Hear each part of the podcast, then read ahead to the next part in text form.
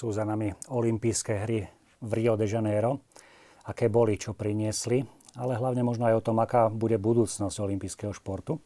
O tom by sme chceli dnes spoločne v Samárii pri studni diskutovať. Ja som veľmi rád, že prijali moje pozvanie vzácne hostia.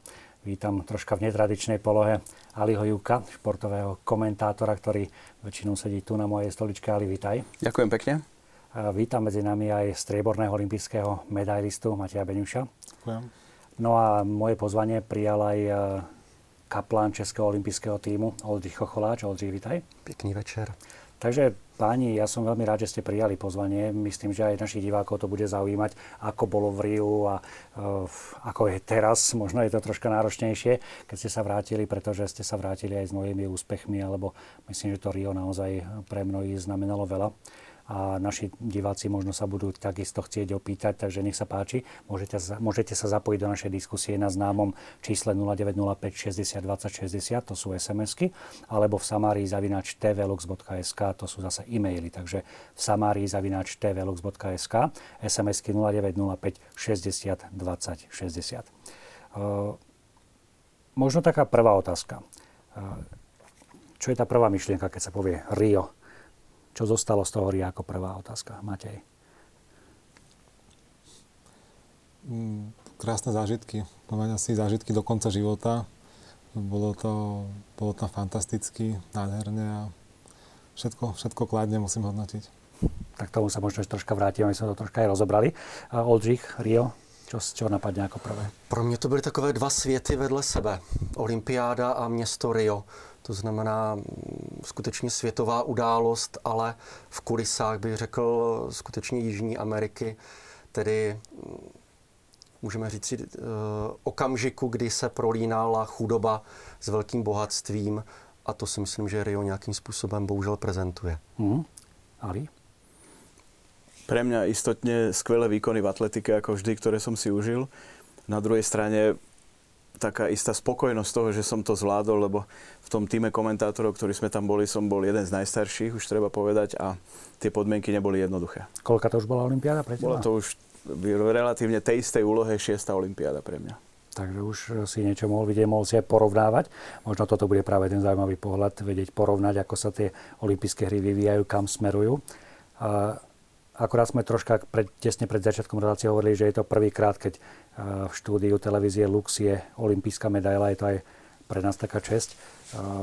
Máte, ako sa na ňu človek pozerá, keď už teraz má troška ten odstup tých týždňov. Stále je to tá veľká radosť, stále je to tá eufória? Tak eufória to už asi nie je, ale stále, stále ma to tak hraje pri srdci, že som to dokázal aj napriek, napriek tej ťažkej ceste, ktorá tomu viedla. V čom bola najťažšia tá cesta? Tak najťažšia cesta bola sa tam vôbec dostať, lebo v v mojej kategórii, kde sme boli v, v prvej peťke vo svetovom rankingu traja Slováci a mohol tam ísť iba jeden, tak bolo veľmi náročné sa tam dostať cez tú domácu nomináciu.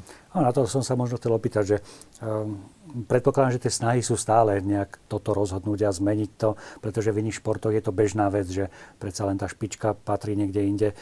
Kde je ten pes zakopaný, alebo prečo sa to nedarí? Ako to vnímate? Problém je v tom, že my, my ako vodný stav sme mali šport a máme spoločnú medzinárodnú federáciu kanoistickú so, s rýchlostnou kanoistikou. A šéfovia tej kanoistickej federácie sú rýchlostní kanoisti a oni by si museli upustiť nejakú disciplínu alebo, alebo kategóriu, alebo neviem čo, aby, mm. my sme, aby nám sa tam dostalo viacej ľudí, čo v najbližšej dobe nehrozí. Mm-hmm. Oldřich, kaplan Českého olympijského týmu. Skús popísať, ako vzniklo vůbec něco také. Tak určitě počátky lze hledat eh, v Itálii, protože první, kdo vůbec eh, přizval do olympijského týmu Kaplana, byli Italové už na olympiádě v Soulu v roce 1988, pokud se nemýlím. A vlastně ta myšlenka vůbec vytvořit pro sportovce co nejlepší zázemí, včetně i toho zázemí duchovního, eh, tak se rozšířila i do dalších národních olympijských eh, týmů. Eh, to, že letos to vlastně bylo poprvé i pro Český olympijský výbor pro mě bylo trošku symbolické, protože víme, že symbolem Rio de Janeiro je otevřená náruč Krista Spasitele, té monumentální sochy na Korkovádu, na, na tom jednom z vrcholů kolem, kolem Ria, tak si myslím, že to bylo možná to správné místo ve správnou chvíli. Ja poprosím za režie, máme tam jednu takú zaujímavú fotografiu, pretože keď ešte to nebolo tak úplne jasné a zrejme, že to je ona, keď si dostával u nás vo farnosti ten slovenský dres, to už bolo také, že áno, už, už idem, už, už si to vedel, už, už prichádzalo to menovanie a tej sme tak prosili, že teda nezabudni, že Slováci tam zatiaľ toho kaplana nemajú, ale staraj sa o tých Slovákov. Uh, takže nejaká spomienka možno k tomuto okamihu? Tak to bylo velké překvapení samozřejmě pro mě, když v tuto chvíli mám na sobě eh, sice, mohu říct, jakýsi dres eh, českého týmu v Riu, tak eh, já jsem tam byl skutečně pro všechny. No, vnímal jsem to, že jsem tam pro všechny, vzhledem k tomu, že slovenská výprava bydlela ve stejném domě v olympijské vesnici jako ta česká, tak, tak nebyl problém se tam vlastně potkávat i se slovenskými sportovci a im som sa snažil nejak nabídnúť túto, túto službu. Dostaneme sa k tým konkrétnostiam. A ja sa predsa len vrátim ešte k Matejovi, pretože uh, sedieť tu dnes s olympijskou medailou, to je akýsi vrchol určitého uh, putovania. A ja som ďačný aj za to, že sme mali možnosť teda dostať aj jedno také video, ktoré, áno, snažili sme sa aj o tú olympijskú jazdu, ale uh, Nepodarilo sa to z rôznych dôvodov, pretože predsa je to exkluzívny záber a zostáva to, ako sme rozprávali, že myslím, že ani na svoj Facebook si to nemôžete dať. Ne, nemôžem si to dať nikde. Mám to iba pre súkromné účely. A má televízie, ktoré si kúpili na to práva, tak môžu to vysielať iba tie a my to nemôžeme zverejňovať. Áno, my sme dokonca aj mali záujem tie práva, aj teda možno aj zaplatiť, keď boli v dispozícii, ale teda nie sú k dispozícii.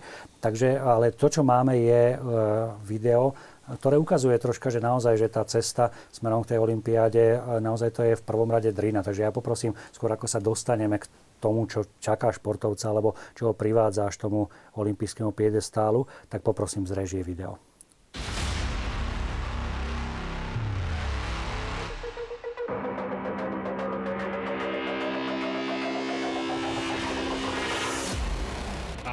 Volám sa Matej Beňuš, reprezentujem Slovensko vo vodnom slalome a takto sa pripravujem na Olympiádu.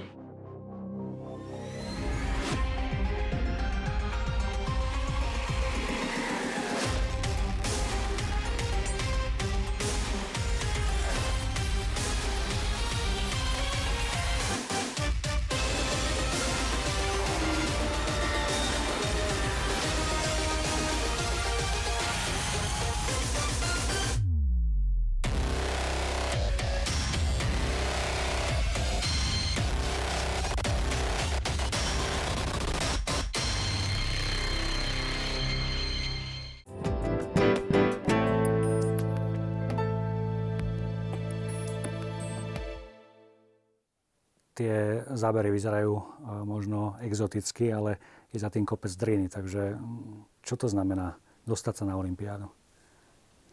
Tak tá cesta je dlhá už od, od tých detských čias, keď, keď je najväčší problém, aby to dieťa zostalo pri tom športe. A je to splnený sen, je to vrchol podľa mňa každého športovca, tá Olympiáda. Celý život vlastne na to trénuje, aby sa tam vôbec dostala a ešte dokázal tam ukázať, na čo má. Hm. Aké to bolo, keď predsa len vždy unikala tá miestenka, unikala a zrazu prišiel ten okamih, že super, že konečne tá Olympiáda? Hmm, no môžem povedať, že uniklo mi to iba raz v Londýne, keď som mal rozstrel v tej spomínanej internej nominácii slovenskej s Michalom Artikanom, ktorý som prehral. A v Pekingu to nemôžem povedať, že by mi ušlo, lebo tam som ešte nemal dostatočnú výkonnosť na to. Mhm. A ten pocit, keď prišiel naozaj, že teda, a môžem ísť do toho RIA, že um, čo sa tam miešalo v hlave? Tá drina, alebo skôr to bola tá radosť toho, že teda môžem ísť? Čo človeka napadá v tých okamihu? Lebo mm. asi, ako hovoríte, že predsa len, že je to taký, taký vrchol asi pre človeka, že konečne idem na tú olympiádu. No, no, naša nominácia vyzerala tak, že sme mali 4 preteky a 3 preteky sa nám počítali a jeden odpisoval. A 3 preteky boli ešte v roku 2015. A ja som si to už nečakane vyjazdil už po troch pretekoch v tej nabitej konkurencii. takže som mal 11 mesiacov pred Olympiádou istotu miestenky vlastne na svoje meno. A pomaly, v podstate mi to dochádzalo tiež tak pomaly, nebola to eufória, že hneď, ale postupne ako mi všetci gratulovali, že, že som už niečo, niečo výnimočné dokázal, už len tým, že som sa tam do, dokázal kvalifikovať. Hm. Potom ako vyzerá taká bezprostredná príprava? Človek na jednej strane vie, že ide na Olympiádu a teší sa na ňu a dúfa, že na ňu pôjde, ale nemôže tam prísť bez výkonnosti. A na druhej strane nie tam aj obavy, povedzme, nejakého zranenia, alebo čo sa vtedy v hlave víri človeku? V tej bezprostrednej príprave už pred Olympiádou. Už pred Olympiádou. Ja osobne som rád chodím hrávať, aj počas sezóny hrávam mladový hokej, ale tým, že som sa dostal na tú Olympiádu, tak som od v podstate od jary som ho hral úplne minimálne a 3, 3 mesiace pred Olympiádou som nehral vôbec kvôli zraneniu. A táto sezóna bola špecifická tým, že ja som strávil v Riu viac ako 3 mesiace. Takže tam sa v podstate nedalo ani nejak extra zraniť. Mm. Tam sme iba padlovali na tej vode. Tam hrozilo iné zranenie. od, od vykradnutia alebo tak. A koľko hodín strávi profesionál na vode? Alebo ako to, alebo týždenne, to môžeme povedať? Máte to nejako rozvrhnuté? Mm, na, na vode jazdíme približne 11 tréningov za týždeň. A ešte do toho plus nejaký beh, posilka, mm-hmm. to záleží aj kde sme a aké sú tam možnosti. Jasné. Uh, Ali, uh, pre teba takisto Olympiáda to neznamená, že uh, tu máš letenku a ideš, že to je tiež určitá príprava. Istotne áno, človek musí byť pripravený jednak, e, čo sa týka toho zamerania odborného, ale v mojom prípade aj mnohých ďalších, ktorí tam sme teda išli s plánom dosť výrazného pracovného nasadenia aj tiež na vlastné zdravie byť pripravený na všetky možné situácie, na ktoré bolo treba dávať pozor a špeciálne v Riu, ktoré bolo výnimočné tým priaznivci aj diváci vedia, že to boli prvé olympijské hry v Južnej Amerike. A predsa len podmienky, klíma, všetko okolo boli výnimočné prvý raz pre olympijské hry, pre takýto obrovský a vlastne najväčší športový sviatok na planete, takže s týmto boli spojené mnohé aj otázniky, aj nejasnosti, ale napokon to všetko ako si dobre dopadlo. Vrátane Paralympiády, ktorá sa skončila len minulý víkend. A myslím si, že Brazílčania už teraz sú radi, že tú Olympiádu usporiadali, aj keď počas hier priamo sme počuli veľa hlasov, že bolo množstvo obyvateľov krajiny, ktorí neboli nadšení z toho, že sa tam konajú olympijské hry. Ty si známy tým, že ak niekto potrebuje vedieť nejaký aktuálny alebo minulý rekord, tak to nosíš v hlave. Predsa len pred tou olympiádou Samozrejme, tie informácie si tým známy, že dokážeš naozaj akékoľvek čísla, akýkoľvek výkon povedať z hlavy, ale predsa len je tam nejaká špecifická príprava, lebo ne, nekomentoval si len atletiku. Takže ja som povedal, že keď som povedal lukostrelbu, tak to bol zážitok tú lukostrelbu počúva, teda sledovať, lebo si ju komentoval. Čiže veľmi závisí od komentátora. Tam by som možno doplnil to, že je množstvo športov, ktoré bežne komentátori počas roka nekomentujú iba na olympijských hrách. A tam je to relatívne riziko ísť s kožou na trh. V mojom prípade iné športy ako atletika. A možno som to aj trošku olutoval, lebo dostal som aj avíza z tej odbornej, povedal by som, verejnosti v tých iných športoch, že nie všetko bolo na 100% ako malo byť, ale žiaľ, tie kvóty sú dané a slovenské zastúpenie v rámci televízie si nemôže dovoliť ani nemá toľko akreditácií ako povedzme niektoré iné televízie, aby mali na každý šport ešte aj odborníka, ktorý by pomohol komentovať. Takže z tohto pohľadu to bolo zložitejšie a istotne to nebolo jednoduché, ale tú prípravu si to vyžaduje jednoznačne. Napokon všetci sme vedeli možno 3 čtvrte roka vopred, ktoré tie ďalšie športy budeme komentovať, takže bol dostatok času na to sa pripraviť, ale nikdy prípravou sa nedá nahradiť ten reálny stav, ako sa vraví naživo, keď sa zasvieti tá pomyselná červená, tak ako aj dnes pre teba na začiatku relácie, pre každého moderátora či komentátora zrazu je do toho hodený a už sa nedá vyhnúť. Máš možnosti vybrať športy, alebo si ti, sú ti určené? Predpokladám, že atletika tam, tam U mňa je, to, je to špecifické v tom, že, že atletika dominuje, ale keďže znova pripomínam, tých akreditácií je málo, tak každý je využitý a pre mňa bola teda otázka, čo mi prípadne počas toho prvého týždňa, kým ešte začne atletika, tak to dopadlo na vspieranie, stolný tenis a lukostrelbu. To vspieranie mi bolo relatívne blízke, lebo tam sú rekordy, sú tam výkony, ale najťažší bol pre mňa samozrejme ten stolný tenis a tam som pravdepodobne aj istotne, nielen pravdepodobne robil aj, robil aj najviac chyb. Kým sa dostaneme do samotného RIA, Oldřich predsa len ešte, českému olympijskému týmu a ich kaplánovi.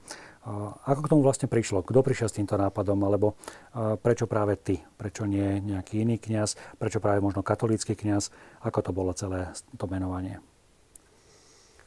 Řekl bych, že možná i tohle pro mě zůstane trošku tajemstvím, ale vlastně ta moje cesta vůbec k této roli byla skrze jinou olympiádu, a to olympiádu v Soči, protože jsem si chtěl splnit takový svůj dávný dětský sen a to bylo právě podívat se na olympiádu a bohužel ty olympiády, které se odehrávaly v Evropě, tak mi tak nějak trošku utekly tak eh, vlastně jedna z posledních šancí ještě zachytit Evropskou olympiádu bylo právě byla olympiáda v Soči. Tak eh, jsem se tak rozhodl, tak kdy jindy než teď. Takže jsem odjel do Soči jako fanoušek eh, spolu s takovou hrstkou eh, dalších eh, fanoušků až na úplný závěr této olympiády zimní tedy. A poté, co se to dozvěděl pan kardinál Dominik Duka, který tam byl tehdy pozvaný zase naopak na zahájení této olympiády, tak mi vlastně nabídl, jestli bych nechtěl nechtěl provázet příště sportovce už nikoliv jenom jako fanoušek, ale právě jako jejich kaplan. Takže řekl bych, že vlastně Soči byla asi, eh, byl ten okamžik, kdy nějakým způsobem se eh, konkrétněji začala rodit tato funkce pro Český olympijský výbor. Takisto si mal určitú predstavu, keď si odlietal do Ria, alebo bolo to, že tým, že je to prvýkrát, tak idem sa aj ja učiť? Byla to určitě škola pro mě. Mm, já se přiznám, že jsem vlastně neměl s kým srovnávat nebo s kým vůbec nějakým způsobem konzultovat tady tuto službu, takže jsem byl trochu hozený do vody. Eh, byl jsem si i vědom toho, že nějakým způsobem, jak člověk tuto eh, službu i nastaví, tak dál to vlastně i, i může jít, takže to bylo pro mě velmi zavazující. Ako reagovali spolužiaci, ostatní kňazi? Bol si tak troška atrakciou pro nich? Uh, ti se většinou smáli, uh, protože to pro ně bylo taky překvapením a většinou si dělal legraci, v jakém sportu tam tedy budu, uh, budu reprezentovat, tak jsem všechny ujišťoval o tom, že se opravdu nemusí bát, že takovou ostudu tam neudělám, že v žádném sportu tam nebudu, že jsem tam skutečně jako kaplán. A myslím, že to některé snad i tak nejak ako povzbudilo. Keď sme troška diskutovali o tom, že ako máš prísť oblečený, tak e, padla práve tá voľba, že prídem tak, ako som chodil tam. Mm. Prečo padla táto voľba? Hovoríš si, že si sám zvažoval, že si, si niesol aj kniazské oblečenie, aj teda oficiálne oblečenie Českého olympijského týmu, ale že nakoniec tá voľba padla na to oficiálne oblečenie a že, že bolo to asi dobré rozhodnutie? Myslím si, že bylo. Mm, za prvé takovým heslem vůbec z toho českého týmu bylo, jsme jeden tým a vnímal jsem, že by nebylo úplně dobré, kdybych vlastně z toho týmu se vyloučil už třeba jenom tím, že budu nějakým způsobem jinak oblečený a myslím si, že i díky tomu mě mnozí brali jako opravdu jenom součást toho týmu s tím, že jsem nezaznamenal nějaký jakoby negativní pohled na tu moji roli. Když někdo to komentoval, to, že jsem tam jako kaplan, tak třeba jen řekl, ano, tato služba není třeba pro mě, ale může být zase pro někoho jiného. Takže skutečně si myslím, že mnozí spíš jakoby ocenili to, že jsem tam součástí týmu, tak jak v podstatě se ostatní snažili, jak z toho servisního týmu, tak i zase sportovci mohli, mohli vnímat, že jsme jeden tým hm. se vším všudy. Oldřich hovorí o týme. Ako vnímal Matej slovenský tým? Bol to tiež taký tým, ždilo to tak, alebo ste nemali až toľko času to možno vnímať, lebo každý ste boli sústredení na ten svoj šport? Tým tam bol príjemný. Mali sme dole v Československom dome, v dedine sme mali veľký office, kanceláriu, kde, kde sme sa stretávali, bola skoro, skoro, skoro stále otvorená. Bola tam nejaká voda, káva, dalo sa porozprávať, tak to bolo také príjemné. A ja osobne som tam bol nie moc často, ale to bolo tým, že veľa času sme strávili na tých presunoch z tréningu do dediny, potom do jedálne a všetko to tak dlho trvalo, tak ja som aj rád potom oddychoval na izbe sám. Hej. Ten tým, povedzme slovenský alebo český, spomínali ste, že do jedálne, čiže a tá jedálňa bola pre všetky týmy spoločná nejaká, alebo každý tým mal nejaké, nejaké svoje vybrané? Mm. reštaurácie alebo možnosti stravovania? My sme mali veľkú výhodu Slováci a Češi, že jedáleň bola rovno proti nášmu domu, takže sme to mali asi najbližšie do všetkých. Niektorí museli aj 10 minút šlapať peši. A jedáleň bola obrovská. Počul som, že, že sa tam zmestí 5 Boeingov veľkých vedľa seba. Hm. Tak, tak to bol taký obrovský stan, kde bolo asi 15 stupňov stále. Hm. A všetci sme sa tam stretávali, bolo to super. To, Ne, neviem, či to bolo pre 15 tisíc športovcov a realizačný tím. Ja som sa možno nášho hostia z Čiek spýtal, že stretli ste aj iných kaplanov z nejakých iných tímov, alebo nepodarilo sa? Lebo som presvedčený, že tak ako Taliani s tým začali, že aj teraz tam mali istotne někoho? Určitě měli. Eh, vlastně jakási šance, jak se potkat s ostatními, bylo, byla šance v jakémsi multireligiozním centru, které tam přímo v olympijské vesnici Brazilci vytvořili. Oni dali i jakousi nabídku různých bohoslužeb, nejenom křesťanských, ale byly tam i místa modlitby pro buddhismus, hinduismus, islám a byla tam tedy i ekumenická křesťanská kaple. Tak uh, tam jsem se mohl potkat především s těmi brazilskými kaplany, kteří tam vlastně měli tu jakousi trvalou službu, dalo by se říci, tu duchovní, aby přijali kohokoliv z různých národů, byli velmi dobře jazykově vybaveni. A vím, že tam byli byli tam kaplani polští, byli tam, byl tam kaplan eh, z Rakouska, potkal jsem tam kaplana ze Spojených států amerických, vím, že tam byl také kaplan eh, z Kanady. Ale bohužel, eh, jak každý ten národní tým tam přicházel ve svůj čas, nebo mnohdy třeba slavili bohoslužbu i, i možná mimo tady toto centrum, tak jediná šance byla skutečně potkat se s těmi brazilskými kaplany nebo s tím americkým. No, keď som si pozeral tie fotografie z toho multikulty, um, ako by sme to nazvali, toho náboženského domu, tak to, čo ma tam zaujalo, bola, že šaurinská modlitba, taká, onaká. Ako ste medzi sebou vychádzali? Že predsa len kresťania mali predpokladám, že kaplnku samostatne, tak ako majú moslimovia, tak ako asi ostatní tiež mali tie svoje uh, miestnosti vyhradené a určite aj zariadené tak, aby im vyhovali. Ako ste vychádzali medzi sebou? Mali ste možnosť sa nejako porozprávať, stretnúť? Tak většinou v každé té místnosti byl, byl i někdo, kdo byl eh, tak nějak k dispozici sportovcům daného vyznání, takže skutečně člověk mohl tam potkávat já buddhistické mnichy a podobně. Eh, a mezi námi bych řekl, že byla atmosféra naprosto jakoby přátelská. Eh, myslím, že to bylo takové krásné znamení toho, že, že můžeme být na jednom místě, dokonce v jednom domě, bych řekl, i když každý vlastně ve své místnosti, eh, ve svém kapli bychom mohli říci, ale nebyla tam žádná nevraživost nebo žádný problém tam nevznikl. Naopak mě velmi, velmi překvapil třeba jeden volontér, jeden dobrovolník, který tam uh, večer, když už tam nebyl ani uh, žádný eh, křesťanský kaplan, uh, tak tam uváděl do té křesťanské kaple uh, sportovce, kteří se tam chtěli na chvíli zastavit, pomodlit a sám byl buddhista. A všechny, když tam uváděl, tak mluvil velmi pěkně o křesťanství, protože jeho sestra byla katolička. A mluvil s takovou velkou úctou, i když sám řekl, já, já jsem jakoby buddhista, jsem jiného vyznání, ale jakoby vnímal jsem takovou tu úctu, jako, jako schopnost být spolu na jednom místě. E, šlo nám vlastně všem o jedno, o, o službu pro sportovce na daném místě, aby, aby skutečně ten servis, který je jim nabízen, byl co nejlepší, aby se mohli věnovat tomu, kvůli čemu tam bylo. A to je nejlepší sportovní výkon. Máte pre športovca, čo je dôležité, keď príde na Olympiádu? Aký servis?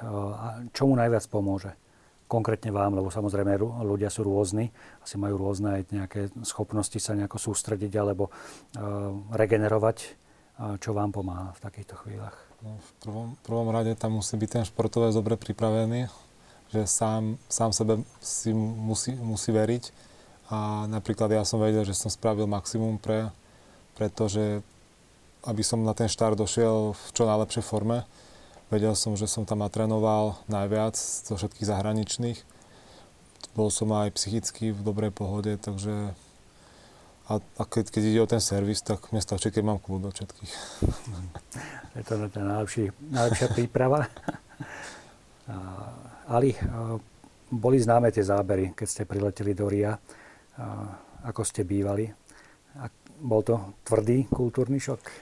Bolo to zložitejšie, ale neviem, či to chceme túto rozvádzať, všetky tie detaily, ale v každom prípade možno by som povedal to, že Brazílčania a zrejme celá Južná Amerika majú iné predstavy o tom, že čo postačuje povedzme niekomu na to, aby zvládal svoju prácu, aj tú mediálnu a tak ďalej.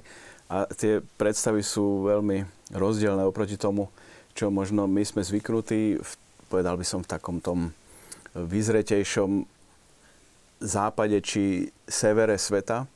A iste pri skromnosti sa dá všetko zvládnuť, ale na druhej strane, tak ako aj Maťo hovoril, tie podmienky základné musia byť aj, aj v súvislosti s tým, že ak teda treba podať výkon, tak treba nejakým spôsobom si odpočínuť a tak ďalej, aj keď v prvom rade išlo o športovcov. A zdá sa, že tam im to vyšlo viac ako v súvislosti s médiami, lebo naozaj tá, tá dedina športovcov tam som veľa kritiky, aj keď boli rôzne, keď prišli Austrálčania, tam nechceli zbývať a tak ďalej, že neboli dokončené veci na tých izbách, niečo tam nefungovala, elektrina, netiekla voda a tak ďalej a tak ďalej. Ale potom všetko sa podarilo tak zvládnuť, že športovci si myslím, že odchádzali spokojní a tak to má byť. Olympijské hry sú v prvom rade pre športovcov a pre nich, aby mali čo najlepšie podmienky, pre ich týmy, pre trénerov a všetkých, ktorí sú s nimi. No a tie médiá teda do istej miery niekedy ťahajú za kratší koniec a niekde sa to podarí lepšie vyriešiť, niekde niekde horšie. Tu na bol zrejme, ako som hovoril, ten základný rozdiel v tých predstavách, čo si teda oni mysleli, že čo stačí a čo sme si my mysleli, alebo mnohí ďalší z celého sveta, čo potrebujeme na prácu, aby sa to dalo zvládať. Ale, ale neboli len zlé zážitky z tohto pohľadu, lebo všetko prevyšili úspechy ako Maťov alebo druhého Maťa Tóta, z pohľadu nás Slovákov alebo aj ďalších športovcov a výborné zápolenia a aj všetko okolo toho ale boli aj pozitívne, ako mne sa teda podarilo stratiť telefón, ale, ale podarilo sa mi dostať aj k nemu späť, lebo Čiže manželka teda mi tvrdila, že, že sa modlila k svetému Antonovi, ale e, naozaj ja som bol veľký pesimista, že teda už som prišiel o telefón a naozaj taxikár v tom taxiku, kde som ho zabudol po rôznych kontaktoch, ktoré tiež boli istým dielom takej neočakávanej situácie, priniesol dokonca naspäť. A mnohí sa ma pýtali, že čo za to chceli, a hovorím nič. Takže to bolo také, aj pozitívne z tohto pohľadu. Čiže Brazílčania ukázali svoju srdečnosť Isté, že nie všetci, ako som to už spomínal, boli nadšení z toho, že tam boli hry a, a skupiny, povedzme, mladíkov, ktorí boli pripravení okrádať cudzincov, tak tie sú tam zrejme stále, nielen počas olympijských hier. Vodný slalom v Brazílii. Ako ho vnímajú Brazílčania? Mm, Brazílčania majú momentálne mm, dostali celkom, celkom veľa peňazí na prípravu, asi myslím 4 roky dozadu, aby mali vlastne celý ten olimpijský cyklus, ktorý vyvrcholil tými olympijskými hrami. A momentálne tam majú šéf trénera z Talianska, veľ, veľmi šikovného a majú tam myslím, že ďalších dvoch Španielov, trénerov. Takže mm, zainvestovali dosť veľa do trénerov a už prišli aj tie prvé úspechy. Tak jedna kajakárka bola teraz v Prahe na Svetovom pohári druhá kajakár bol na Olympiáde 6, tak už, už zlepšuje sa to. Hmm. Ako sa stavia olympijská trať? Kto to má na starosti? Uh, myslíte bránky? Bránky, Brány. Na takom veľkom podujatí ako je Olympiáda to stáva kanoistická federácia. Myslím, že na každej Olympiáde to stávajú rovnakí ľudia, ktorí sú určení dopredu. Oni tam dojdú k tej, k tomu, k tej trati vlastne 5-6 dní dopredu a pomaly si pozerajú tých pretekárov, ako, ako, ako sa jazdí, kde sa dá čo postaviť, kde to je blbé niečo, nie, niečo ťažké postaviť, kde sa tá voda až moc mení. Tak, tak si, potom, potom sa postaví predjazda a my vlastne tú tráť, ktorá sa postaví, ideme prvýkrát až v kvalifikácii. My si ju predtým nemôžeme vyskúšať. Čiže nedostanete na nejakom na nejakém pláne alebo mapke? Mm, maximálne deň dopredu. Iba deň dopredu. Mm. Pardon, že som... Nie, nie, čo, toto je na tom zaujímavé, že naozaj nás zaujímajú rôzne, že hoci ste tam boli spolu, tak vás zaujímajú veci, ktoré ste nemali možnosť Ale inak zažiť. na svetových pohároch to funguje inak, tam sa losujú tréneri. Uh-huh. Tam sa losuje, prihlási sa, kto chce stavať trať a keď ho vylosujú, tak ho vylosujú vlastne po poslednom tréningu a, a tam sa stavia trať. A vlastne po obede sa postaví trať a na druhý deň sú preteky. Takže my si ju tiež samozrejme nemôžeme vyskúšať. Tá trať zostáva rovnako? A trať menia. Po kvalifikácii sa väčšinou na semifinále a finále stiaží ešte. Aj na Olympiáde? Áno, vždy sa menila. Uh-huh. Čiže nebolo to jednoduché. Napáliť to už človek mal nejaké predstavy, ale predsa len asi tá... No tak ja, ja osobne som tam bol v tom Riu 6 krát. Dokopy to bolo viac ako 3 mesiace. Takže som tam poznal každú vlnku. Uh-huh. ja už som bol presvedčený, že ma nič nedokáže prekvapiť. Ktorá z tých jazd bola najťažšia? Najťažšia? Hmm. Všetky boli ťažké. to bola Olympiáda. ale keď ste mali povedať, že tak toto fú, že tak to bolo ochlp? Mm, neviem, lebo tá tráť nebola až taká náročná, ako mohla, mohla byť. Hlavne prvá polovica bola, bola ľahká, že keď sa tam spravila chyba, už sa to potom ťažko doháňalo. Neviem, možno tak prvá kvalifikácia bola taká, že je to prvá jazda, je to olympiáda. Aj semifinále bolo trochu náročné, finále už bolo celkom fajn. Takže to bola asi dobrá stratégia, že ste tam toľko boli predtým. Sám si spomínal, že z tých všetkých cudzincov si mal najviac tú trať, povedal by som, jediný, poznanú. Jediný, kto tam bol tak dlho ako ja, tak boli Briti. A tí vlastne jeden, ten môj najväčší super, jeho manželka rodila, tak z toho jedného sústredenia odišiel asi o 3 alebo 4 dní skôr domov. Takže preto si dovolím tvrdiť, že som tam jazdil najviac. Ako som spomínal, ja som mal tú výhodu, že som jazdil, že som si tú olympiádu vyjazdil už 11 mesiacov dopredu a nemusel som štartovať alebo sa pripravovať na ten posledný nominačný pretek. Nemusel som štartovať domácu nomináciu, takže ja som namiesto toho čas strávil v Riu a trénoval na Olympiádu. Čo, čo, čo myslím, že bola veľká mm. výhoda. Ak sa nemýlim, v Riu bol aj Michal Martikán. Bol tam, áno. Spolu komentoval, Hej. myslím. Mali ste možnosť nejaká aj rozprávať spolu predtým, alebo či človek sa už sústredí len na to svoje a nie, nie. možno až po pretekoch? Po, po dojazde, po finále, keď už som mal tú medailu, tak v slovenskom dome iba zagratuloval. Po pár, pár minút sa porozprávali a to tak mm. všetko tá rivalita... Ty sa na to pýtal, tak na tú rivalitu, že teraz vlastne to, bude to podľa teba pokračovať na ďalšiu olympiádu, alebo budeme musieť počkať, že ako sa Michal rozhodnil. Predpokladám, že ty si rozhodnutý pokračovať ďalej. No ja som počul, že všetci, všetci traja pokračujeme. Pardon, takže rivalita. Takže máme sa na čo tešiť. Skúsme tú rivalitu troška z opačnej strany, že je vedľa uh, kaplan Českého olympijského týmu. Aká je tá rivalita s Čechmi? Vždy by to bývalo také, že že kto? Česi, Slováci, Nemci, Francúzi? Francúzi, Briti. Hmm. My sme, my sme, my si ani nemôžeme dovoliť byť nejakí nepriatelia, lebo my sme taký malý šport. A hlavne s Čechmi, my sme, my, my sme stále spolu v podstate, že my sme všetci kamaráti. Skúsim z režie poprosiť, aj nejaké fotografie zo samotnej olympiády skúsme si tak ešte raz v hlave prebehnúť tú finálovú jazdu. Čiže stojíte na štarte. Na čo človek myslí? Je to finále, je to finálová jazda? Sa ma to pýtalo viacero ľudí a ja som vždy odpovedal to, čo ma prvé napadlo a rovnako, že na nič. A to je, to, to je na tom najlepšie. Vyčistenú hlavu, hej? Keď človek nemyslí vôbec na nič a je iba tak iba 100% skoncentrovaný na, na ten svoj výkon. Dobre, ste úplne dole, vidíte svetelnú tabulu. Aké boli pocity v tom okamihu?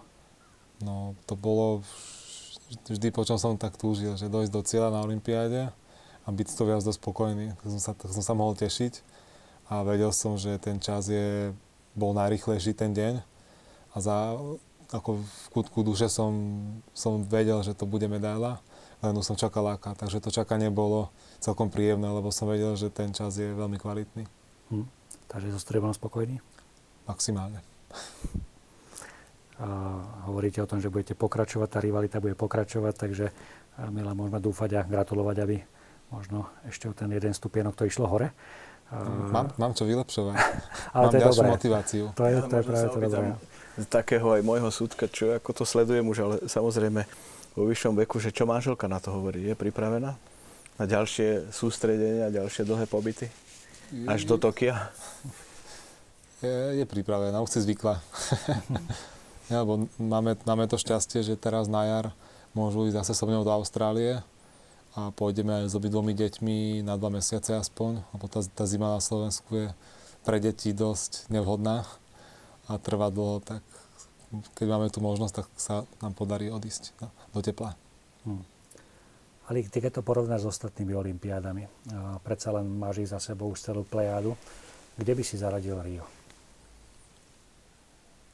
No už je to, je to veľmi náročné porovnávať to, lebo aj vek človeka zohráva úlohu, aj všetko, aj vývoj tých jednotlivých športových odvetví, aj hviezdy, ktoré tam súťažia, aj podmienky a všetko, ale rozhodne si naozaj mnohí z mediálnych pracovníkov, ktorí absolvovali množstvo olympijských hier, spomínajú na Londýn 2012 vo veľmi dobrých spomienkach, aj keď aj tam sme mali problémy s dopravou trošku, ale to preto, že teda odchádzal 80 tisícový štadión v jednej chvíli z olympijského parku smerom do centra Londýna. Isté, že veľmi príjemné sú spomienky aj na Sydney 2000. To ešte bolo pred rokom 2001 ešte bol ten svet taký priateľský, taký otvorený, nikto sa ničoho nebál. Aj keď už v Atlante 1996, čo boli moje prvé olympijské hry, sme zažili výbuch bomby v Olympijskom parku a tam boli naozaj vzhľadom na to, že sme boli na území Spojených štátov amerických už vtedy veľmi prísne bezpečnostné kontroly. Atenis 2004 si spomínam ako na hry, ktoré boli naozaj v úmornej horúčave a mnohé veci Gréci dokončovali na poslednú chvíľu. V Pekingu zasa bola až taká tá typická čínska strojová pripravenosť, všetko klapalo, ale ťažko ste sa s niekým dohovorili. Podmienky však boli výborné, obrovská konštrukcia vtáčieho hniezda, taká až kovová, taká monštrózna. Príliš veľa srdca z toho nevyžarovalo. Nuž a teraz Rio, Rio bolo iné ako všetky olympijské hry pre mňa. Aj keď istotne tie postupy a tie, tá práca boli v podstate rovnaké a aj tým, že povedzme v atletike sa prvý raz v histórii konali viaceré finálové disciplíny už na poludne, to bolo také zvláštne. Na druhej strane sme videli momenty, ktoré už sme dávno nezažili na olympijských hrách. To znamená, že bolo relatívne málo divákov. Tie predchádzajúce hry tam bolo všetko plno. Aj v Sydney bol 100 tisícový štadión zaplnený aj na predpoludnejších súťažiach. No a videli sme aj to, čo nás tiež prekvapilo, také až, ale to vychádza z ich mentality, aby som im to až tak nevyčítal, ale videli sme až také fanatické povzbudzovanie domácich a ako keby až nepria, neprajnosť voči najmä rivalom pre domácich, ale aj najmä iným Argentína. zahraničným. Tak to naozaj aj mnohí predstavitelia Medzinárodného olympijského výboru sa vyjadrali, že to teda nie je v duchu olympijskej myšlienky, ale asi by sme ich mohli ospravedlniť brazilských priaznivcov športu tým, že oni sú takí a im to nepripadalo až také nevhodné alebo neslušné alebo nepatričné, ako sa to nám zdá. Ak to nadnesieme, bolo to niečo ako medzi Čechmi a Slovákmi v hokeji? Nie až tak, hej? Nie, ale najviac to zažil, čo som ja teda aj vnímal, aj vzhľadom na osobné vzťahy Francúz Lavileny v skoku o žrdi, mm. kde ho zdolal domáci Braz. A on keď sa pokúšal skočiť rovnaký výkon, tak jemu do toho pokusu pískali.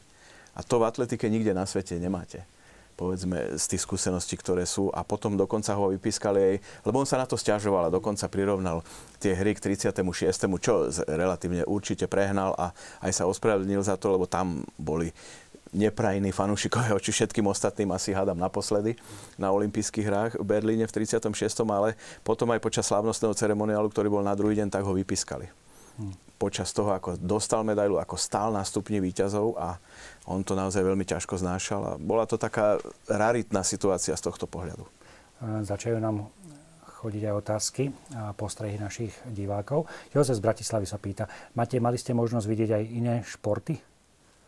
Bol čas po súťaži? Mm, bol čas, ale ja som nestihal.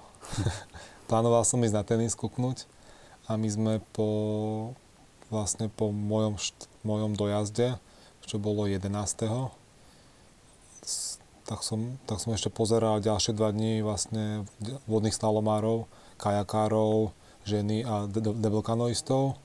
A keď skončili vlastne vodnostalomárske disciplíny, čo skončilo večer, tak ja som posledný deň sme, sme mali ešte iný program. Takže, a na druhý deň sme už leteli. Takže ja, ja osobne som nestihol nič, ma trochu mrzí ale zase pochodil som si to, to Rio do slovenského domu, do českého domu som bol pozrieť a ako, ja som si to užil aj tak. Hmm.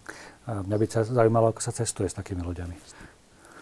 S loďami sa cestuje úplne klasicky ako s kufrom. Akurát je trochu väčšie a náročnejšie. Ale je tam tým, ktorý vám pomáha určite. Hmm, na Olympiáde áno, ale vždy, keď cestujeme niekam do zahraničia, alebo mimo Európy, tak ideme na letisko v jednej, v jednej ruke loď, v druhej loď cestovná taška a ideme rovno do nadrozmernej batožiny. Koľko Tam sa trochu popreťahujeme, koľko, koľko budeme doplácať a, hmm. a zoberú nám to. Koľko váži taká loď? Pre, na pretekoch môže mať minimálne 8 kg a maximálne môže mať aj 15. Ale väčšinou máme tak, keď je tá loď mokrá, tak má tak 8,5 hmm. kg. Takže Také, ľahká celkom. V takéto kategórii profesionálov tá loď sa robí na mieru? A ja osobne, mne osobne robili na mieru loď, akú som, akú som potreboval. A z toho, z toho je potom urobené kopito a to sa predáva všetkým. Mm-hmm. Takže tým, lep, tým lepším pretekárom, ktorí, ktorí si vedia urobiť tú loď, alebo, alebo výrobca je ochotný s nimi spolupracovať, tak tým robia na mieru. Oldřich, ty si mal možnosť vidieť nejaké športy? Alebo ako to je s kaplánom? Či tá predstava je, že stále sedí v tej kaplnke a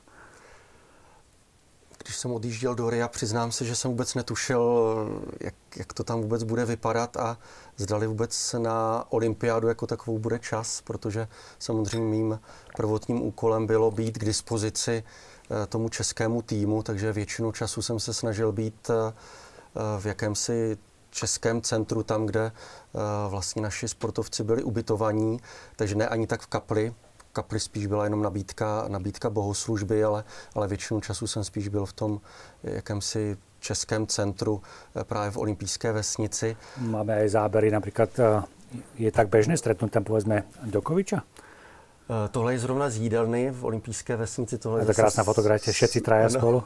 Tohle je zase... jsme dohodli, že bude tato relácia. to je zase slovenský dům. Uh, tak, uh, jak to říct, uh, určitě člověk na prvním místě se snažil být tam pro sportovce. Měl jsem to štěstí, že Eh, že se mi podařilo sehnat pár lístků, protože jsem neměl možnost jako sportovci eh, mít třeba zdarma vstupy na, na sportoviště, takže jsem si musel eh, vstupenky sehnat, ať už přes Český dům nebo přímo v olympijské vesnici, takže byl jsem moc rád, že jsem se mohl podívat na tenis, velmi jsem toužil potom podívat se na, na plavání. A také naše jediná zlatá medaile, ta česká, abych správně řekl, eh, ta česká byla v judu, tak jsem byl rád, že aspoň na tom dopoledním programu jsem mohl fandit tam Lukášovi Krpálkovi. A myslím, že si vzpomínal, viděl si i Bolta, hej? Viděl jsem i Bolta, byl jsem také dvakrát na, na atletickém stadionu. Ali, atletika, aká bola v Rio? Bola famózna, lebo prekonané boli svetové rekordy, boli super výkony a zdá sa, že atletika sa začína odrážať od takej istej problémovej pozície v tom globálnom meradle, ktorú v posledných rokoch ako keby si budovala jednak tým, že nie je príliš novátorská zatiaľ v porovnaní s inými športami, ktoré sú preto, aby boli v centre diania ochotné meniť dosť drastickým spôsobom svoje pravidlá a prispôsobovať najmä potrebám televízie aj potenciálnych reklamných partnerov a aj povedzme mládeži. Tak v tomto smere sa podarilo niečo posunúť dopredu a ja verím, že, že to pôjde takto ďalej, lebo je to stále olimpijský šport číslo 1. Je tam najviac účastníkov spomedzi všetkých športov, najviac krajín, takže z tohto pohľadu atletika potvrdila svoju pozíciu, ale ale má na čom pracovať, lebo vidíme, že tie iné športy, ktoré bojujú o tú pozíciu, čo najviac sa približiť k atletike, sú pripravené e, viac sa otvárať a viac sa približovať, povedzme, ako som to už spomínal, mladej generácii. Ako si vnímal víťazstvo Mateja Tota? No tak vnímal som ho na, tak povediac, nie na vlastnej koži, ale na vlastnom hlase. A bolo to výborné, že to všetko vyšlo a podarilo sa, lebo Maťo potvrdil, že je vynikajúci športovec, ale aj človek.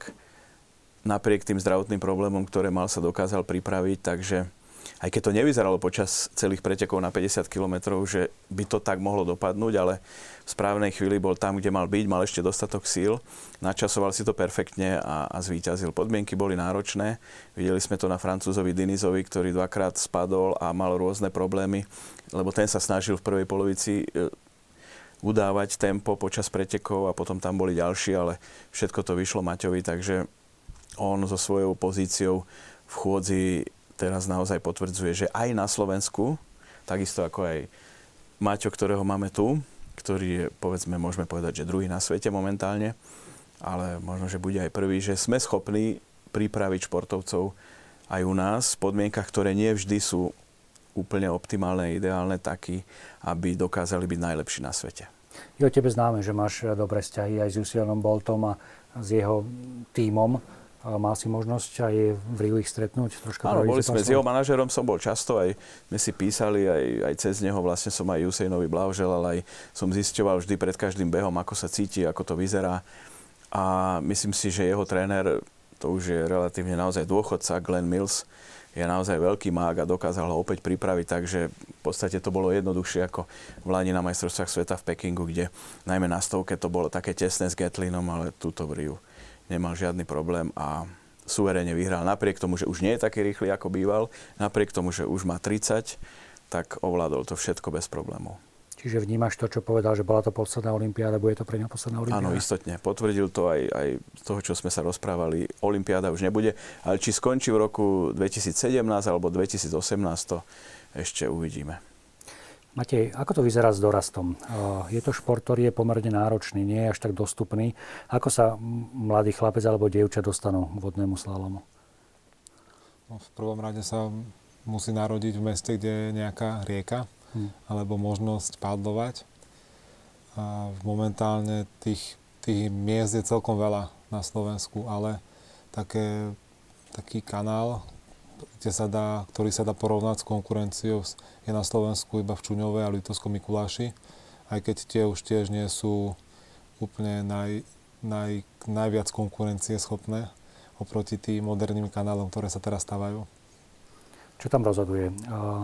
Ako sa dá definovať talent v tomto športe? A čo je potom tréningom? Ak by sa tak dalo na váhy, ako to je pri tomto športe? Preto asi ako v každom športe je to hlavne drina zo začiatku. Je, sme, náš šport je veľmi technicky náročný, že ten, ten jazdec musí, musí spolupracovať s tou vodou, musí reagovať, ako sa tá voda správa. Preto aj veľa, veľa pretekárov, ktorí sú, ktorí sú silní a ne, ne, nemajú až taký talent že na ten cit pre vodu, tak nie sú až takí dobrí, lebo, lebo potom proti tej vode bojujú. Mm. Že treba ísť čo najviac s vodou. Mne nedá teraz, aby som sa nespýtal, bo mi to vrta hlavou, aký ty máš vlastne vzťah k vode? Vode? Veľmi dobrý. Pozitívne, no, lebo ale... sú ľudia, ktorí keď sa len dotknú vody, už, už je im to nepríjemné. A ty zrejme teda musíš mať pozitívny vzťah vode, lebo si s ňou veľmi často v kontakte. A záleží, ale záleží kde. Napríklad nerad plávem v bazéne, tak v také vode nemám dobrý vzťah nemám rád monotónne veci, monotónne športy a pre mňa je plávanie najťažší šport na svete. Lebo jednak, že to je strašná, strašná drina a stále dokola jazdí. Mal si už niekedy aj situáciu, že si sa tak nedobrovoľne nejak okúpal a bolo to aj také vážnejšie, také niečo sa udialo niekedy? Dávno. To už bolo tak dávno, že ja nepamätám. Nechceme to privolávať samozrejme. Vodný slalom, slalomár ako často býva prechladnutý? Záleží, ako má imunitu. My sa otužujeme, od, od malička chodíme do sauny, kúpeme sa v Dunaji cez zimu, takže otužujeme. Ja moc našťastie musím zaklopať, chorým nebývam. A, a ono, ono to už aj tým, že tá, tá doba je taká vyspelá, bo začia z mojej mamy, keď ona trénovala, tak neboli, neboli kvalitné neopreny, boli šušťaky, ktoré im pre, premokali. Oni jazdili hlavne na divokých riekach a nejazdili ako my do Dubaja, do Ameriky, do Austrálie za teplom. Takže vtedy si myslím, že mali väčšie problémy zdravotné ako teraz. Hm. Janka z Malacek sa pýta, že koľkokrát v živote ste chceli zlomiť pádlo na dve polovice? Asi v mladosti viackrát. Teraz som taký kľudnejší. A ani neviem. Som to nikdy tak nebral. Raz, raz som rozbil prílbu, sa musím priznať, po Sveťaku v Prahe, keď som pokázal záver trate, že som ju hodil o zem a praskla, ale to bolo asi také jediné. Dobrý večer, pozdravujem vašich hostí a pánu Jukovi by som chcel poďakovať za jeho profesionálne komentovanie a moderovanie, aj za to, čo robí pre slovenskú atletiku. A spýtal by som sa vašich hostí, či sa nebáli Ziky, pýta sa Vlado z Partizánskeho. Hmm, nebál som sa Ziky, keď je to otázka na mňa. ja, skôr, ja my si skôr myslíme, že to je také nafúknuté. A ani som nepočul o nejakom prípade zatiaľ, že by sa nejaký športovec nakazil. A ťaž, ťažko by som, o, neviem si predstaviť, že by som ne, netestoval na Olympiádu ke, kvôli, len kvôli Zike. Že ťažko. Hm. Ali, Oldřich? Ja som sa tiež nebal z viacerých dôvodov, aj preto, že povedzme pred odchodom som si bol aj pre požehnanie a v svojom veku som nejak tak to všetko odovzdal, teda nech sa to nejakým spôsobom udeje. Ale bál som sa, aby som neprišiel o svoj hlas. A to by Maťo aj určite aj Odřich potvrdili, že tie rozdiely medzi vonkajšou teplotou a tými klimatizovanými miestnostiami boli niekedy naozaj obrovské a priamo aj v autobusoch, aj v doprave. Všade bola úžasná klíma, takže o toto som sa bál a stále som si dával pozor. Nič studené som nepil, aby som náhodou neprišiel ohlas, lebo potom by som tam bol iba na výlete. Môžem doplniť, že my sme mali jedného autobusára, ktorý nás vozil z olympijskej dediny do nášho areálu rekordman mal vždy 14 stupňov v autobuse nastavených. My sme došli do autobusu, povedali sme mu, nech to dá aspoň na 20 a dali sme si mikinu, tepláky, ponožky a tak sme jazdili. Vonku bolo 30-32 stupňov. Hm. Takže ten rozdiel obrovský, človek keď vystúpi. Oldřich, ty čo si vnímal ako riziko? Určitě to nebyl virus Zika, se přiznám. To jsem příliš moc neřešil. Říkám, možná ho mám. Těžko říct, to asi nebudu zjišťovat, protože stejně se to... Teda tak poštípaný člověk samozřejmě byl, protože i když se uh, všude tvrdilo, že komáři tam skoro žádní nejsou, tak uh, ve chvíli, kdy halogeny začaly osvětlovat třeba některá sportoviště a člověk kolem nich prošel, tak mm, prostě to jinak asi nešlo.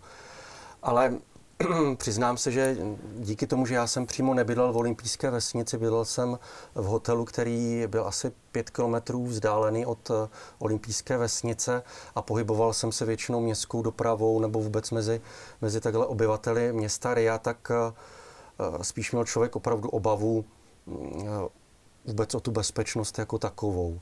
Přiznám se, že nejvíc to asi na mě tak nějak dolehlo v okamžiku, kdy jsem se vracel právě z atletického stadionu eh, takovým jakýmsi rychlobusem BRT, který tam eh, Brazilci vybudovali a, a jeli jsme kolem eh, té chudinské, jedné z chudinských čtvrtí kolem Favel už pozdě v noci a najednou začala střelba tak všichni jsme lehli, lehli na podlahu toho autobusu a tam si najednou člověk uvědomil, že, že že najednou to může být. Může být ten, ten okamžik, jaksi, kdy, kdy už předstoupí člověk před hospodina doslova, protože tam najednou opravdu člověk ne, netušil, z které strany, jestli, jestli eh, se střílí jenom na ulici, nebo jestli, jestli se střílí i po tom autobuse. To byl takový velmi zvláštní okamžik, kdy si člověk tak trošku sáhal, eh, nechci říct na dno, ale spíš jaksi do hlubin své víry, bych řekl, a důvěry. Hmm. Ďalšia otázka z Bratislavy, neviem, či od diváka alebo diváčky. Ako to bolo s neúčasťou ruských atlétov? Či to veľmi ovplyvnilo atletické podujatia? Tak v atletike by sme našli dve, tri mená, ktoré by istotne zvýšili úroveň, či už by to bola Jelena Isimbajevová z žerdí, alebo majster sveta Sergej Šubenkov na 110 metrov prekážok, alebo Maria Kučinová, takisto majsterka sveta v skoku do výšky žien a špeciálne výška žien zaznamenala jeden z najslabších výťazných výkonov za posledné obdobie. Ešte k tomu viac bojárky skočili viac ako špecialistky o centimeter, to len tak na Margo ale istotne v, v globále to nikto nepocítil. Skôr tie 2, 3, 4 individuality, ktoré chýbali, ktoré by asi boli na stupňoch výťazov. Ako to vnímaš do budúcnosti? Je to veľmi zložitá situácia, lebo tam sa potvrdili mnohé veci, o ktorých ten vnútorný atletický svet, tí odborníci tušili, že asi sa dejú a, a potvrdili sa a Rusi teraz veľmi, veľmi intenzívne pracujú na tom, aby splnili všetky podmienky na obnovenie členstva v Medzinárodnej atletickej federácii. A ja verím, že to stihnú ak nie na halové majstrovstvo Európy do Belehradu, ktoré budú v marci budúceho roka, tak verím, že to stihnú do augustových majstrovstiev sveta v Londýne a tam, tam už budú štartovať v rámci atletiky. Čo bude v iných športoch, ťažko povedať. Hm. Máte vodný Slavom pozná prípady dopingu? Je to nejako... Myslím, že ani nie. Ne, ne, nespomínam si na žiadny taký prípad. Nám by, nám by doping asi moc nepomohol v našom športe, kde, kde sa kde sa, my máme veľa faktorov, ktoré, ktoré či fúka, či, či je voda, ako sa ten človek cíti, či mu Tatra cedí. Je tam veľa faktorov, ktoré to ovplyvnia, tak neviem o žiadnom dopingu. Našťastie. Oldřich, eh, ty si človek taký, ktorý sa vieš potešiť aj s tým súperom. Videli sme, že si sa fotil aj so slovenskými medailistami. Ako si teda vnímal tie slovenské úspechy? Je pravda, že člověk neměl příliš moc přehled o tom, co se děje. Člověk nebyl jaksi tady k tiskovém centru, kde by všechny ty výsledky se tak nějak dávaly dohromady. Takže to spíš byla mnohdy jenom náhoda, že, že jsem tam tak nakoukal do, do toho slovenského centra v olympijské vesnici a, a, a zrovna někoho jsem potkal. Ako vnímate budúcnosť olympijského športu? Olympizm ako takého, ten možno pomer cena, výkon, kam sa podľa vás bude obe, uberať tá, tá schopnosť na jednej strane a tá efektivita olympijských hier. Ako to vnímate, Matej? By som to radšej tú otázku dal kompetentnému kolegovi. Ali. Je to otázka na mieste. Aj samotný Medzinárodný olimpijský výbor sa ňou výrazne zaoberá. Má tzv. agendu 2020, kde je jasné, že cena na usporiadanie olympijských hier je v dnešnom svete nereálna, prehnaná a takisto veľmi sa kladie dôraz na budovanie športovisk tak, aby boli využité po hrách, aby to neboli stavby, ktoré ostanú bez využitia nákladné.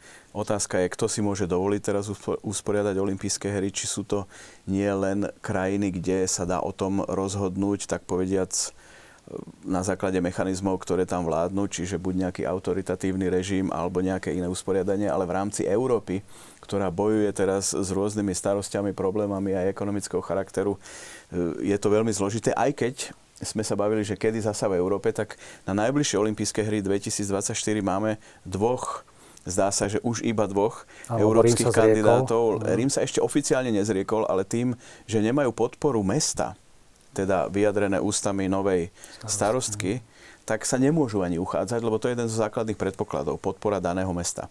A potom je tam Paríž a Budapešť a americké Los Angeles, tak uvidíme, ako to dopadne, ale sú tam relatívne mesta, ktoré sú nám blízke, ktoré aj mentalitou, aj kultúrou sú pre, povedzme, Slovensko veľmi blízke a priateľné ako Francúzsko a Maďarsko, takže z tohto pohľadu by to mohlo byť zaujímavé, lebo naozaj, ako ste spomínali, tie ďalšie zimné či letné, ktoré sú pridelené, sú mimo Európy.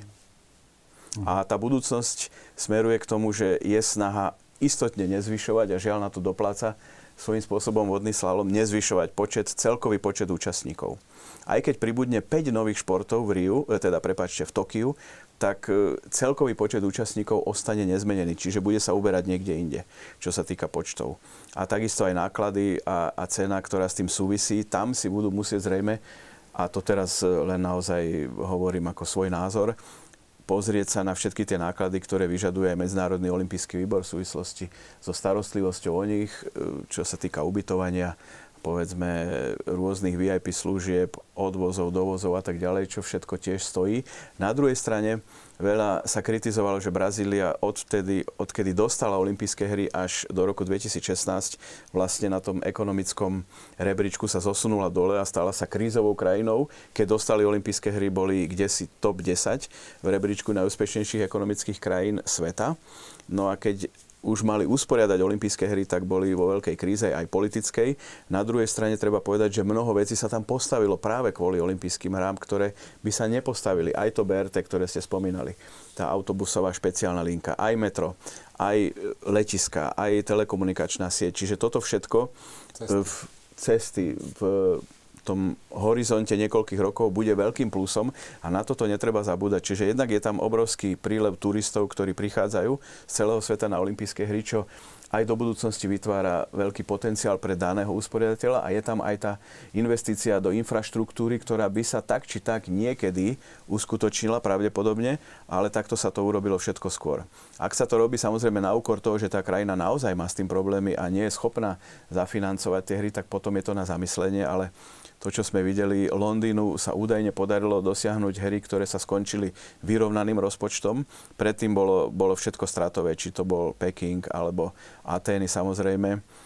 Sydney takisto bolo stratové, aj Atlanta do istej miery tam bolo prvý raz naozaj využité veľa zo súkromného kapitálu a nie, lebo v Amerike je to všetko inak usporiadané. Tam ťažko federálna vláda Spojených štátov bude podporovať, skôr mesto Los Angeles, keď tak pri budúcej kandidatúre. Takže z tohto pohľadu je to naozaj veľmi zložitý komplex mechanizmov a chápem kritické názory, ktoré sú na povedal by som, do istej miery megalománsky štýl usporadúvania olympijských hier, či už letných alebo zimných. Paradoxom je, a vy ste na tých hrách boli, že Soči, napriek tomu, že sú to zimné hry, kde je menej športov, menej účastníkov a malo by to byť všetko o čo si lacnejšie, boli doteraz najdrahšie olympijské hry spomedzi letných či zimných.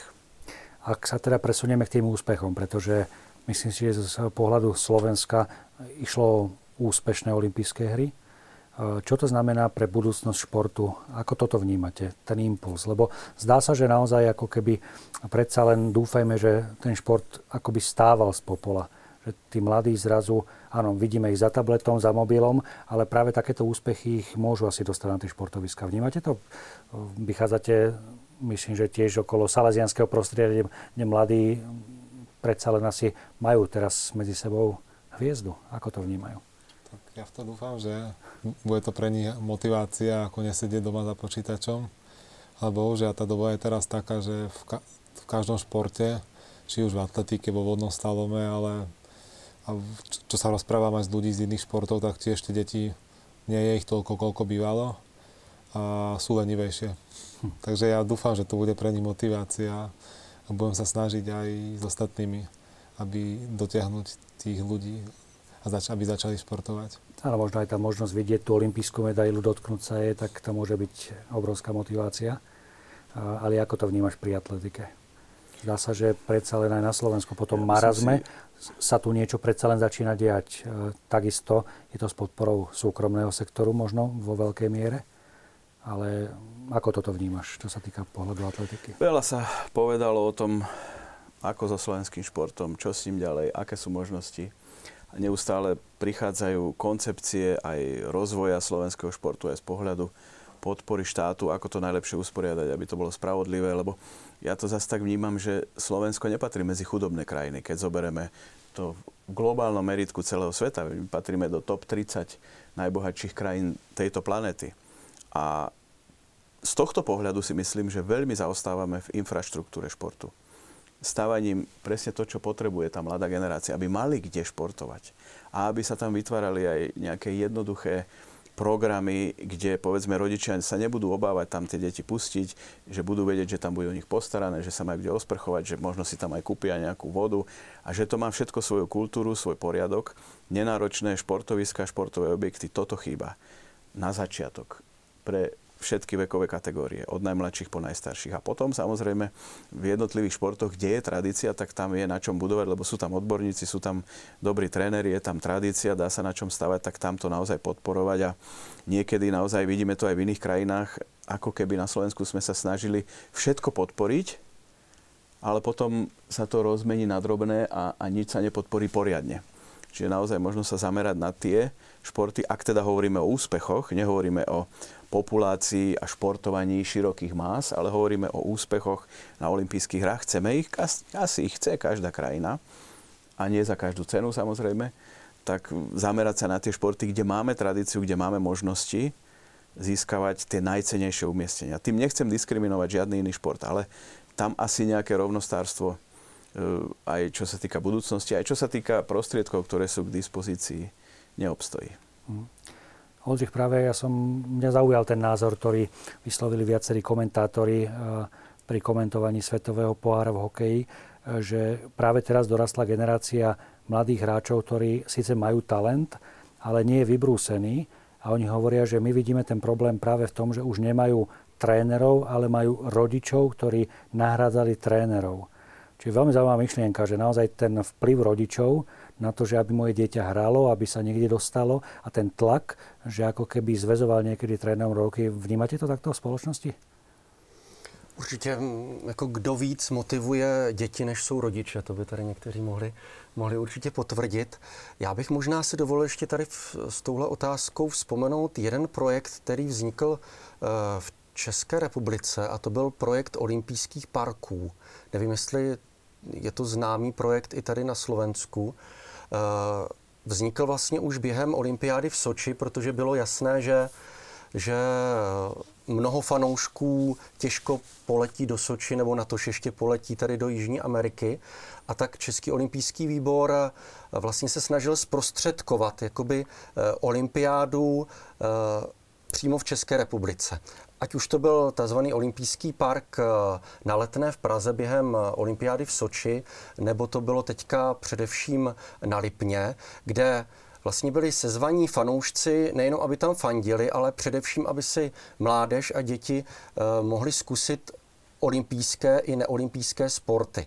A bylo to taková jakoby motivace zkusit, eh, zkusit nějakým způsobem zapojit a využít vlastně i to nadšení najednou pro sport během olympiády. Názory samozřejmě na olympijské parky mohou být, mohou být různé. Tam se především mohli prezentovat asi sponzoři, kteří nějakým způsobem jsou provázáni také se sportem. Ale myslím si, že ta myšlenka jako není opravdu špatná a, a může nějakým způsobem i někomu pomoci. Najednou si mohu zkusit sport, o kterém jsem mnohdy vůbec ani neslyšel. Přiznejme si, olympiáda je velkou příležitostí především pro ty malé sporty, které nemají ani možná takový mediální dosah, eh, tak jak bývá třeba hokej nebo fotbal.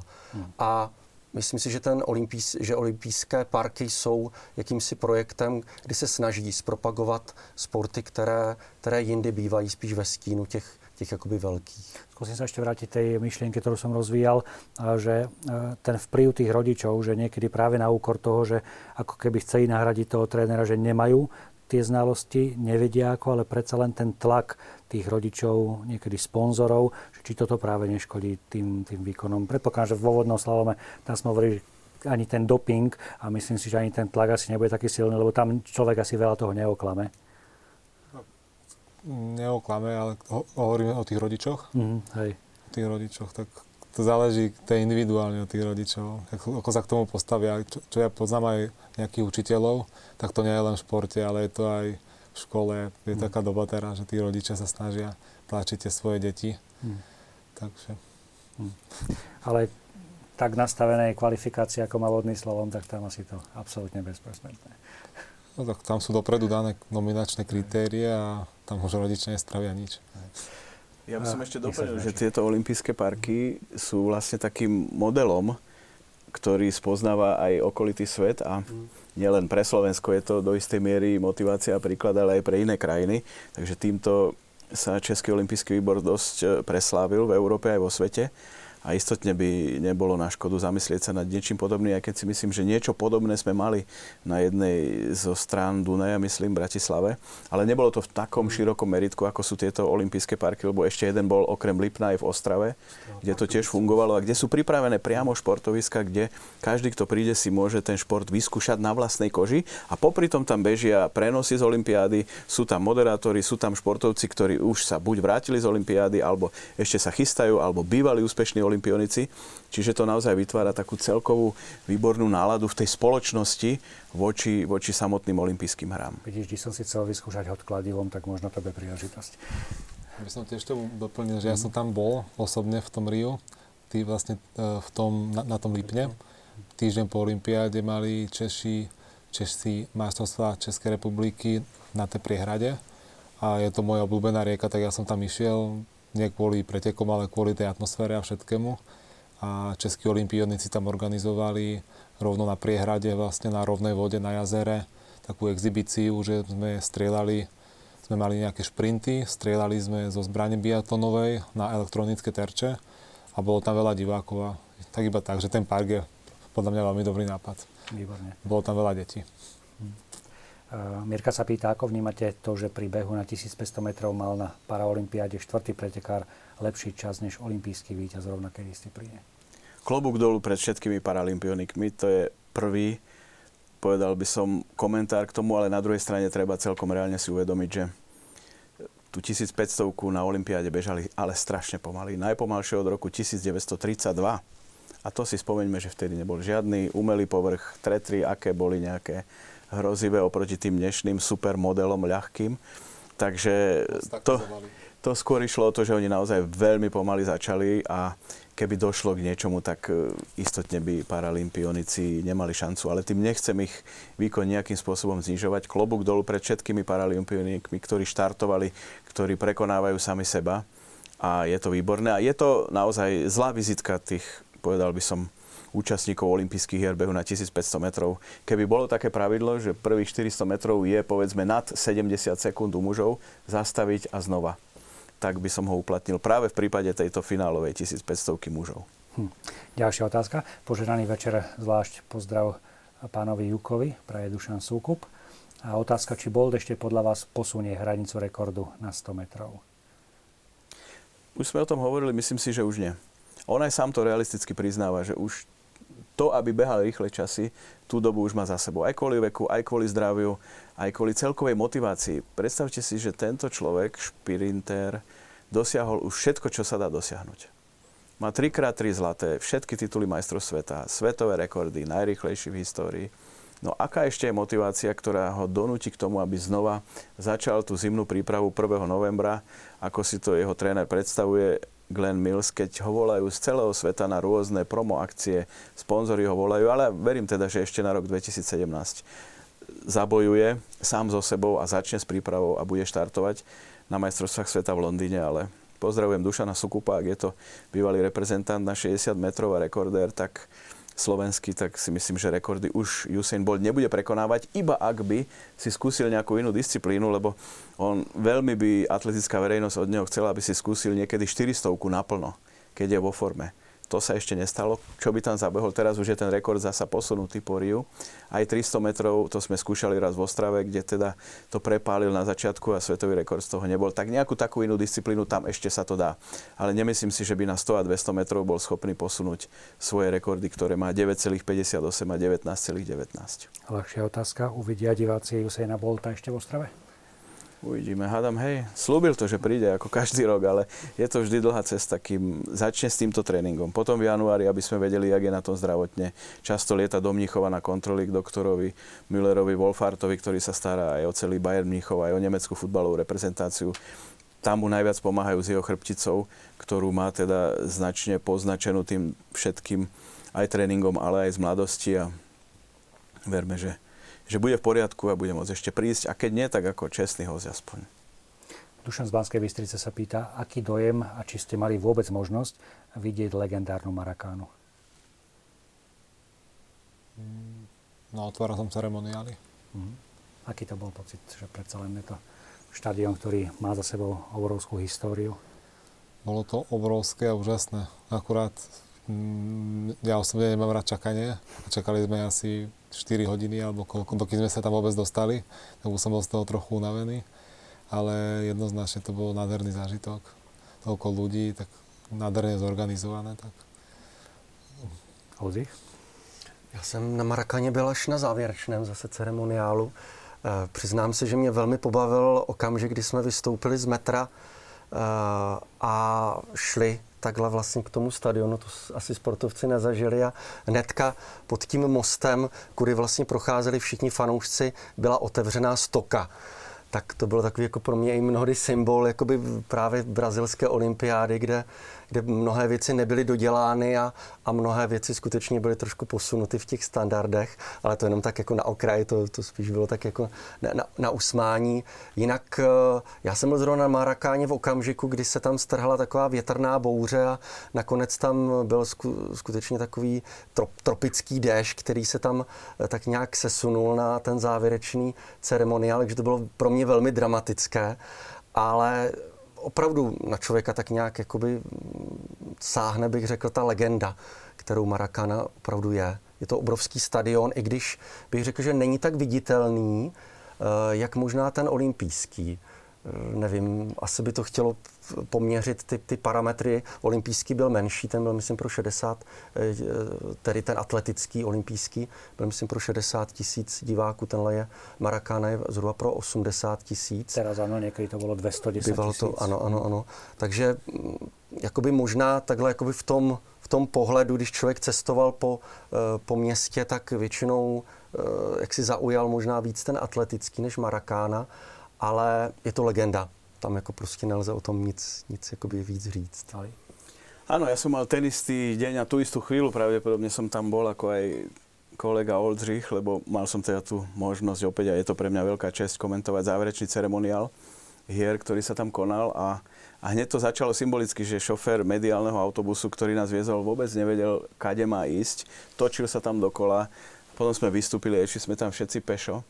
Viacero mediálnych pracovníkov, komentátorov a presne naozaj nás vítala obrovská búrka, všetko to tam lietalo, najmä vietor. A, ale je to úžasné, legendárne aj najmä pre tých, ktorí majú naozaj srdcový vzťah k futbalu, tak sú tam rôzne výjavy, aj, aj sochy futbalistov a tak ďalej, čiže je to obrovské a naozaj niečo povedal by som, unikátne z tohto pohľadu, lebo ten olimpijský štadión, kde bola atletika, inak to bolo prvý raz po dlhej dobe, že na olympijských hrách nebol otvárací a záverečný ceremoniál na tom istom štadióne, ako bola atletika a navyše tam nebol ani olimpijský oheň nikde vidieť, lebo ten bol na Marakane, tak ten bol tak zasadený medzi tie favely, ako keby. Uh-huh. Tá Marakana predsa len pôsobí tak dôstojnejšie, lebo je na takom otvorenejšom, voľnejšom priestore. Aj keď tá favela hore nad Marakanou troška tak naháňa Tá tam bola, áno, ale...